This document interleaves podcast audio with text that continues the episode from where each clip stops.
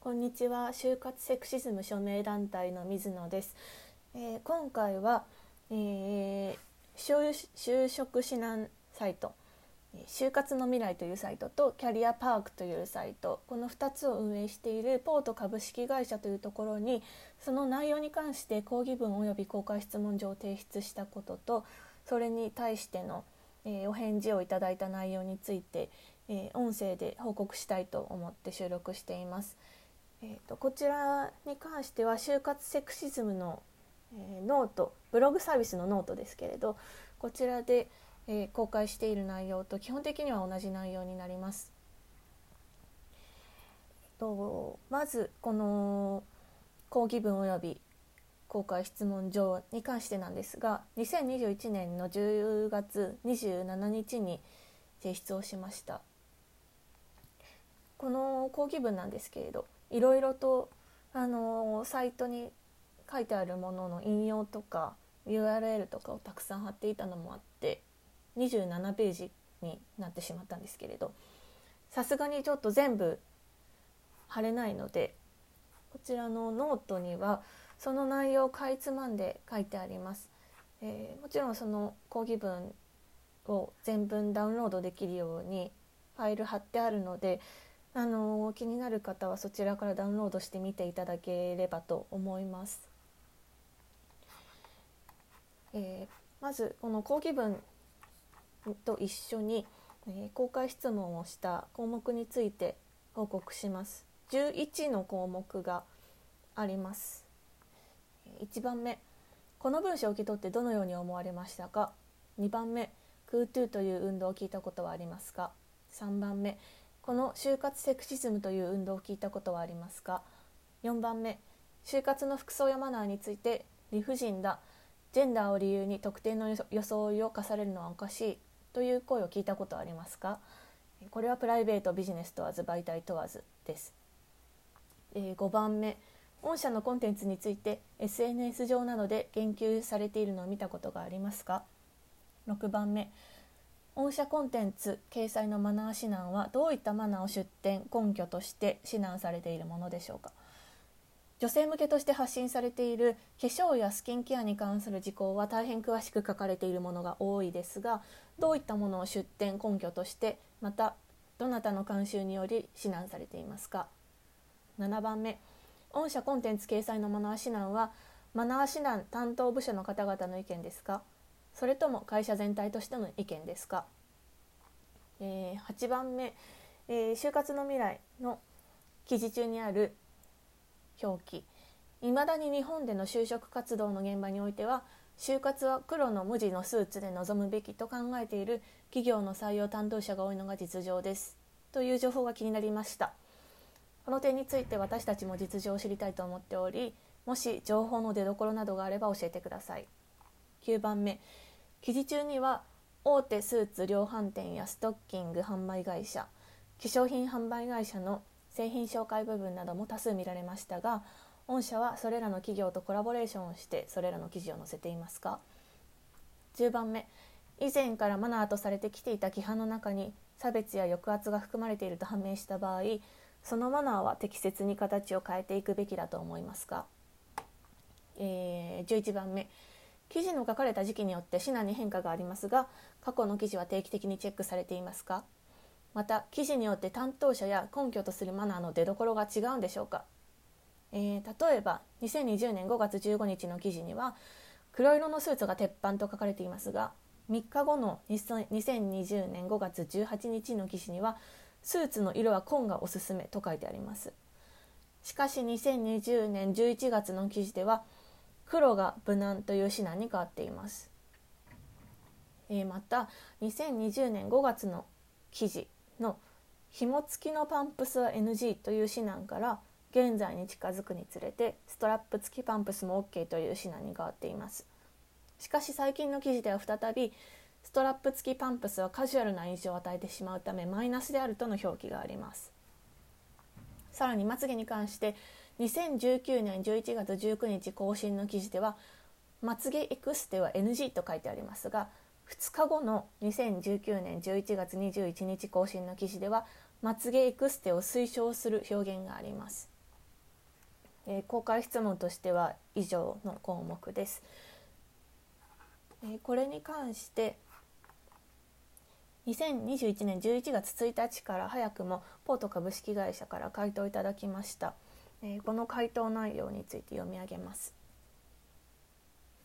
いただいた回答を読み上げます、えー、この度は貴重なご意見をお寄せいただき誠にありがとうございました。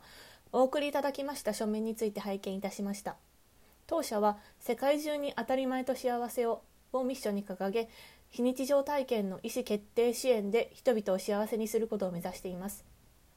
その中でも就職活動は多くの人にとって人生の中で大きな意思決定のタイミングでありだからこそ日々できる限りオープンな情報を提供することに努めております。社会課題の解決も当社の重要なミッションでありその中でもジェンダー・イクオリティダイバーシティインクルージョンについては当社として最も重要視すべき課題と認識しております。これらの観点においてご指摘をいただいた当社の就職活動に関するコンテンツ内容に関して配慮が不足しているとのご指摘大変よく理解いたしました。当社としましては本件についてコンテンツ制作においての対策委員会を本日付で立ち上げることといたしまして各種コンテンツについての調査を実施いたします。今後ご指摘いただいた箇所を中心に確認等を実施し必要に応じて修正を行う予定でございます。なお確認等の実施については一定のお時間を頂戴する可能性がある点ご理解賜れますと幸いです。もちろんできるだけ早く実施してまいる所存でございます。この度は当社のコンテンツ内容についてご指摘をいただきまして誠にありがとうございました。当社としては今後ともユーザー様により良いサービスを提供することに努めコンテンツの拡充を図っていく所存です。今後ともお気づきの点がございましたら当社宛にご指摘いただけますと幸いです。引き続きどうぞよろしくお願いいたします。以上がいただいた回答の内容です。え、ー、とここからはこの講義文と公開質問状を書くとき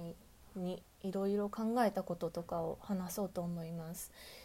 え、ー、とこれ就活の未来っていうサイトとキャリアパークっていうサイトあとはキャリアパークっていうサイトが発行しているあの面接のマナーブックの、えーと、資料をダウンロードして見たんですけれどすごい身だしなみだけに絞っても何百っていう記事があって、あのー、一応ぜあのできるだけ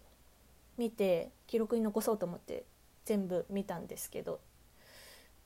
えーと、400いくつっていうのは全部見切れないままにあのある一定のところから昔のやつはなんか見ら見れなくなっちゃったので途中までなんですけれどそれだけの量がありました。で、えーと、これ講義文出して回答いただいて、えーと、どうなったかなと思って見たところさすがにすごくひどかった記事のうちの一つと女性を客体化するような、えー、女性のリクルートスーツはなぜ可愛いのかみたいな、えーと、なんか一つは清潔感一つはラインが可愛いみたいなそういうのがあったんですけどそれはあノートに書いてあるんですけどそれは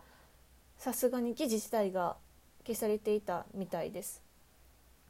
ただ、えー、他に指摘して URL も載っけた記事とかを見てるんですけど消された記事とかは他には見当たらないし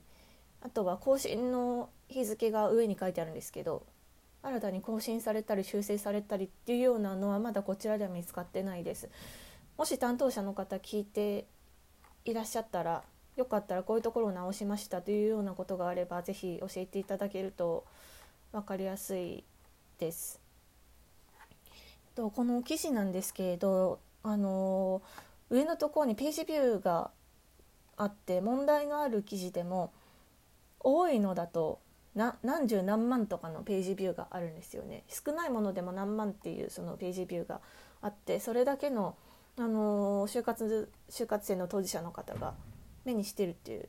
ことで、あの順番にあの対応していくっていうことですごく期待はしているんですけれどただ、あのかなりひどい表記のものとかもまだ更新も何もされずにそのまま見られる状態になっているので、あのその対応を、あの話し合ってからこれをなんとかするっていうのはもちろんなんですけれど明らかにこれは良くないっていうのはちょっとあのスピード感を大事にして影響を考えてくださるといいなと思ってます。えこれ、えー、回答をいただいた後に出された記事とかどんなのがあるかなと思うんですけど11月以降に出された記事も、えー、例えば就活の未来のサイトの身だしなみっていう身だしなみのコラムみたいな感じでこれカテゴリーで絞り絞り込めるんですけど11月以降に出された記事でも、えー、女子向け就活カバンの選び方と売れ筋ランキングとかあとはこれあの女子向け？これもなんかそうですね。女子向けって書いてあるのが思いっきりあるしあとはあのー、11月9日に出された記事でも内定式の髪型のマナーってされているもので思いっきり男性向け女性向けっていう風に分けて書いてあったりとかやっぱり男性イコール、あのー、単発っていう風に書いてあるのでミディアム程度ならフォーマルな印象にすることができますっていうのが多分フォローなんだと思うんですけどそういうのがいろいろと書いてあります。なのでこれ聞いてる方もよかったらちょっとこの2つのサイトを覗いてみて、あのー、ぜひ何かあれば、あのー、問い合わせを送ってみるとかいろいろ一緒に考えてみてほしいです、えー、以上報告でした。ありがとうございました。